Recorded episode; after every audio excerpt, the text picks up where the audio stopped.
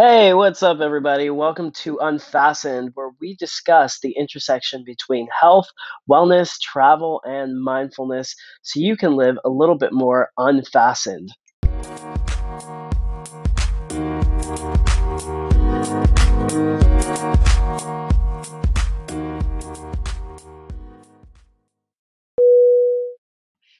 So here we are, 38,000 feet in the air. The plane levels out. You just heard that ding. You unbuckle your safety belt. What are you going to do? So, as mentioned, guys, this podcast is going to be an intersection between health, wellness, travel, mindfulness, all things that I'm super passionate about and excited to give you some simple everyday hacks to make you a little bit more unfastened. My name's Asit. Funny enough, I've always been joked about for taking a seat, a seat, and here I am doing this podcast about being unfastened from my seat.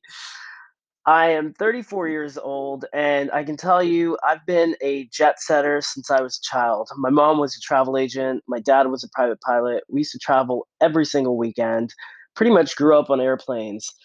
And here I am. I'm an entrepreneur, pilot in training. I've traveled the world, and I've lived a very atypical life that a lot of people look at me and say, See, how do you do it?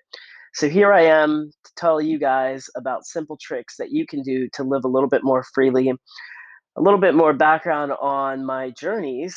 So I was born and raised in Philadelphia, suburbs of Philadelphia to be exact.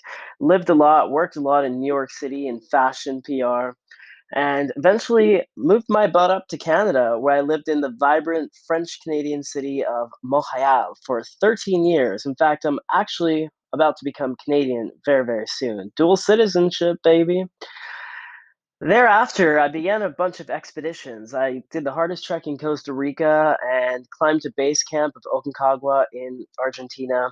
And through those travels, again, continuously being free and pushing my boundaries, I discovered all right, it's time to move a little bit past Montreal and go abroad. So I just booked out all of my air miles for a ticket to Paris, spent three months there, didn't know a soul, and loved it. Through that process, I ended up building my business, which had already started in Canada, to an international business. And I had clients from Copenhagen, where I lived and worked. I had clients from the Netherlands, where I lived and worked. I flew to Ibiza man, I wouldn't have done all these things if I just did your typical nine to five and worked in New Jersey here in the States.